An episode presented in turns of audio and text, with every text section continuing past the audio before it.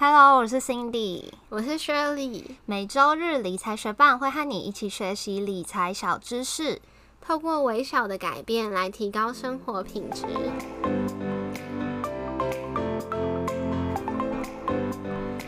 在节目开始之前，我们想要先感谢支持理财学伴的听众，在这边想要来念一则在 Apple Podcast 上面听众的留言，他的名字是 BU 零七零六。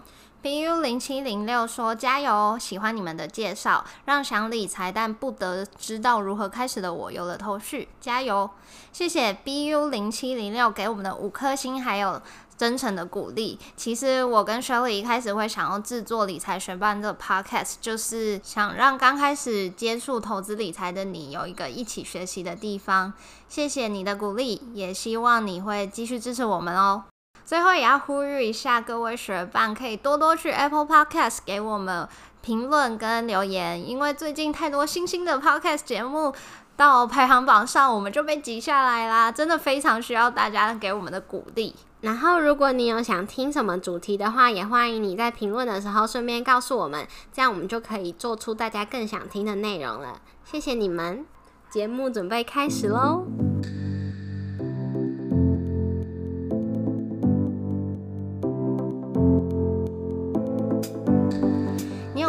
无风险高报酬、稳赚不赔、高额获利这类的投资话术吗？小心，你可能遇上了金融诈骗。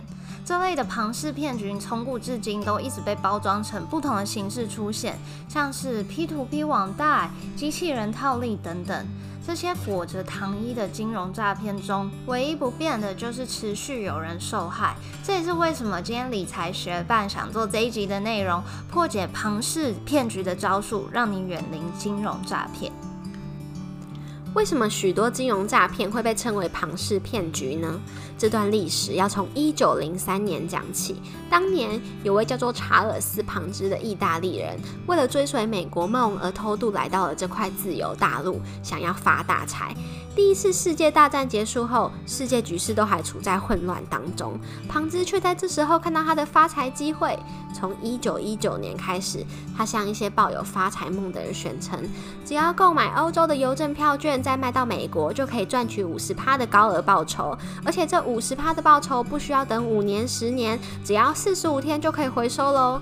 庞兹的第一批投资者的确在短短的四十五天内就回收了这五十趴的高额报酬，因此后面的投资者就陆续跟进，短短一年就有四万多个民众加入这项计划，成为庞兹的投资者。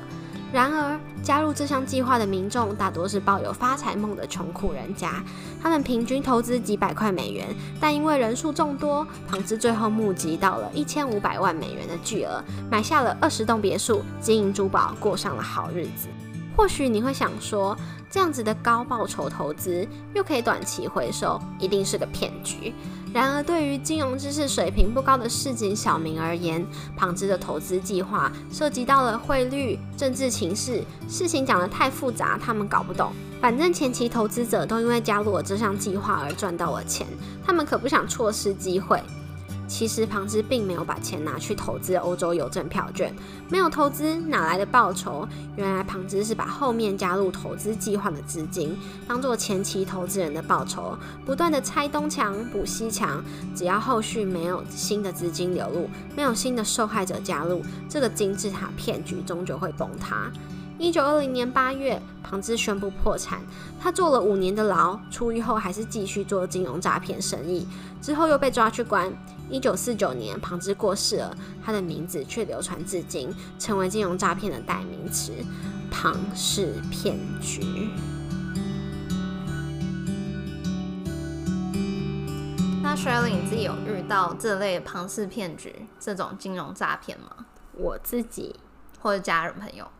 哦，我家人朋友遇到的比较不像是这种金融诈骗，大部分是属于比较传统的，像是什么小孩被绑架啊，然后这种有人给他钱那种的。但我可以再分享一个家人遇到那种假房东诈骗，然后这个在这个案件中，这个亲戚损失了上百万，那么多。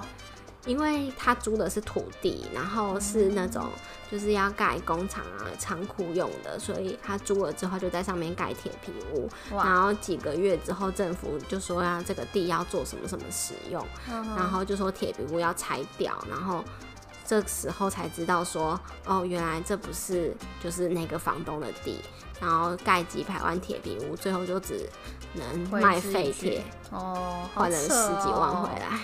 但那个真正的房东，就是那个土地持有人，完全没有发现这件事情吗？那好像是政府的地，哦，好。那我这边是有一个家人就有遇到像是庞氏骗局的金融诈骗。你有听过 Q 点支付吗？没有。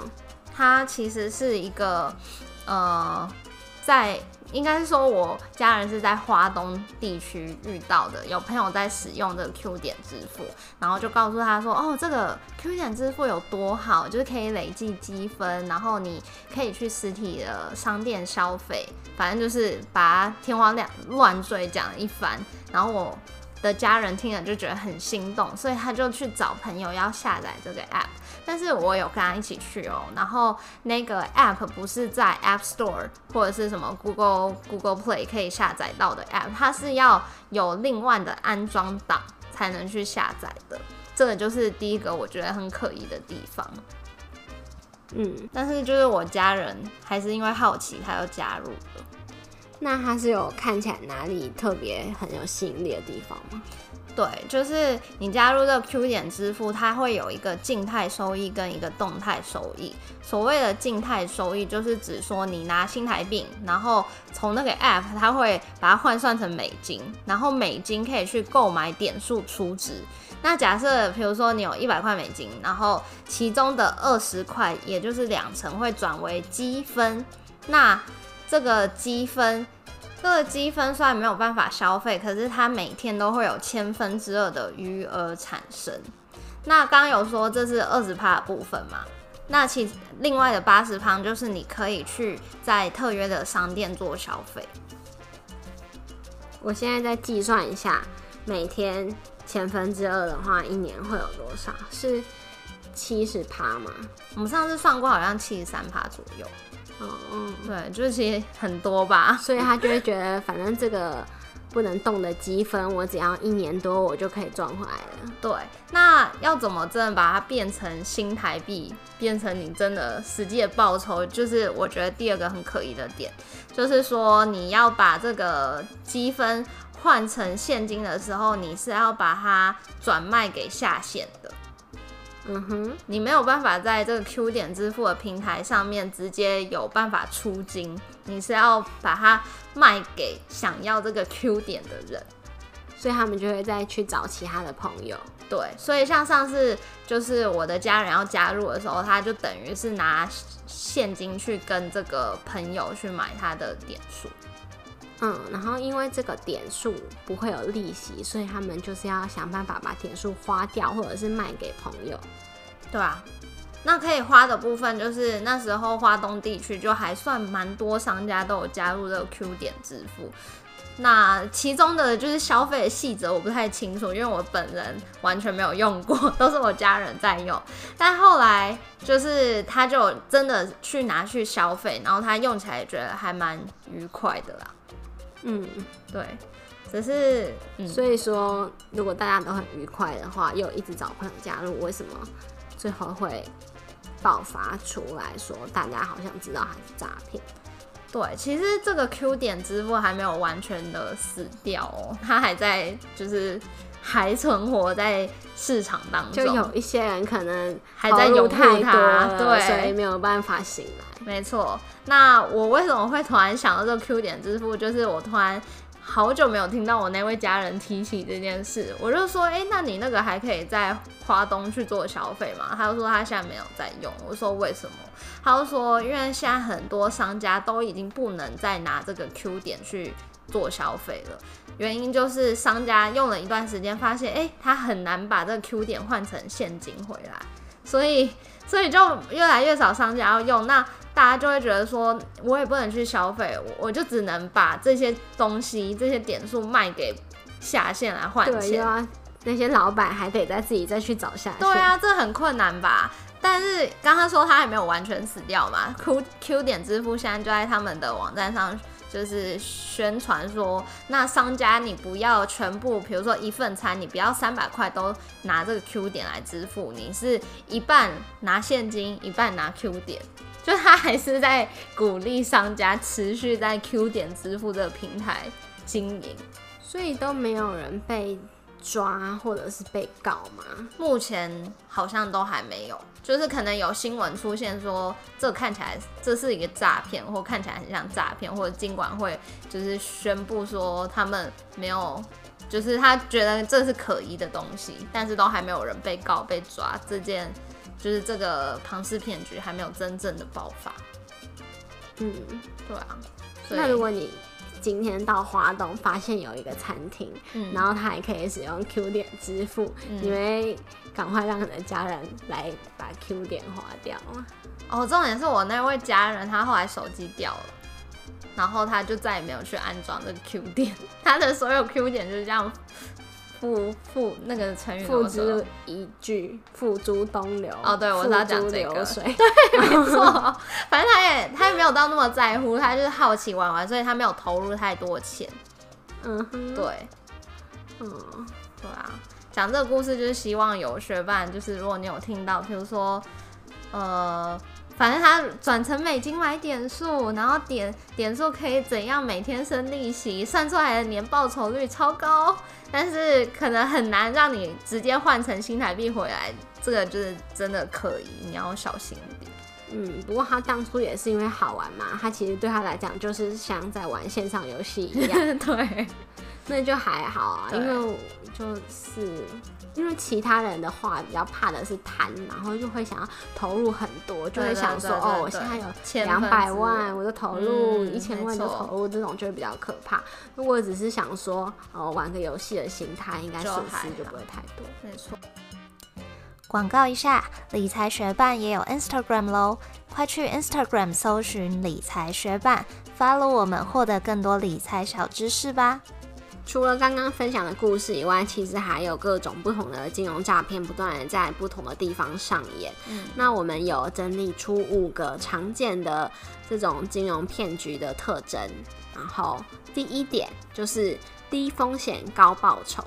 因为通常这种描述它是低风险高报酬的庞氏骗局，都会宣称它的风险很低、很安全，但是又宣称它的报酬很高。但是这两件是要同时符合，说白一点就是不太可能，因为高报酬通常就是伴随着高风险嘛。第二点就是稳定的回报率。嗯，像是二零零八年爆发一场叫做麦道夫的金融诈骗，就是麦道夫宣称他每年不多不少，他会维持十趴的报酬率，但是这个骗局长达二十年哦、他是到了二零零八年次贷危机的时候，遇到投资人挤兑风潮才爆发。那麦道夫在二零零八年十二月十号向他的儿子坦诚，其实他这一切都是庞氏骗局。他两个儿子来告发他，那他其实当时被诈骗的一些人都是当时的政商名流。第三点就是投资策略复杂。自从呃投资策略复杂，或者是它的概念很很难很难让一般人理解，像是加密货币这个概念开始流行之后，有一个搬砖套利这类的金融诈骗就层出不穷。因为加密货币的技术门槛很高，所以一般的民众可能根本就听不懂其中的概念，或者是他们对于这个认知有偏差。但是这类的金融诈骗就是利用民众对于他投资项目不认识，把这群人骗进了圈套。第四点就是没有官方的联络方式。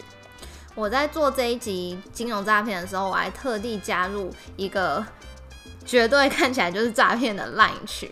现在有很多金融诈骗都是看靠 LINE 群来操作，所以跟你联络的人员，可能他们根本用的不是本名。头贴或许就是一些正妹照啊、名册的照片，但是，一旦这个诈骗东窗事发之后，你就会被封锁，或者是你用 LINE 根本就联联络不上这个人。第五点就是拉下线会有奖金。刚刚跟 Shirley 有分享我们呃，我家人遇到的那个 Q 点支付，它其实就有这个稳定回报的静态收益。刚刚说到就是千分之二，算起来一年有七十三趴嘛。那通常这类型就是动态收益也会有，就是靠拉下线来获得报酬。那这种会员制度就像是金字塔一层一层的叠上去，最后就会只有金字塔最顶端的人会获益。但是这个概念可能跟直销很像。差别就是在于直销的产品是品质好的，但是它是透过庞大下线来销售产品赚取利润。不过，如果是利用这种金字塔会员制度来专门诈骗老鼠会，就不一定有产品。就算它有产品，可能它的产品也是远远高于市价，或者是它的品质很惨烈。所有的庞氏骗局都有类似的剧情，说不明白投资策略，对外宣称的高额报酬，想要发财的投资者，然而最后的结局都是泡沫破裂，故事并没有幸福美满。今天这集的节目就是希望透过我们分享的内容，让各位学伴对于金融诈骗的伎俩更加认识，保护自己，保护家人，不要因为贪欲而去投资不了解的东西，导致最后血本无归。谢谢你在忙碌的生活中愿意播出时间来和我们一起学习。如果你愿意支持我们继续把理财学班做下去，邀请你在 Apple Podcast 帮我们打新留言，让这个节目被更多人听见。如果你身边有想一起学习投资理财的朋友，欢迎你将理财学伴分享给他们。我们的网站上也会有文字版的整理，如果你想要收藏或是回顾，都欢迎你上去看看。网址是 moneymate 点 space 斜线金融诈骗，拼法是 m o n e y m a t e 点 s p a c e 斜线金融诈骗，也可以从节目简介中找到网址哦。理财学伴。我们下次见，拜。前几天就有朋友聊到说，他喜欢的服饰店要倒了，然后我就跟他说，哦，我喜欢的餐厅也很容易倒。然后我跟我男友之前就有讨论过，说为什么我们喜欢的餐厅那么容易倒？然后他就说，可能会喜欢那个餐厅，就是因为。觉得它 CP 值蛮高，然后又不用等，对，所以可能就是他们就是赚的太少才会倒。没错。那你有喜欢的餐厅，然后一直倒的感觉吗？没有，但是我觉得我家附近可以买菜的地方一直倒。原本我家楼下有个肉铺，然后三不五时我会去那边买个鱼啊，买个牛排等等。但今天我就发现他在重新装潢，里面的东西不见了，所以就是他倒了。就觉得很失望。我之前想买肉的时候，有在 Google Map 上面看到我家楼下的。对对，难道是因为我没去？而且他 没错，就是你没来，然后一点关系他跑。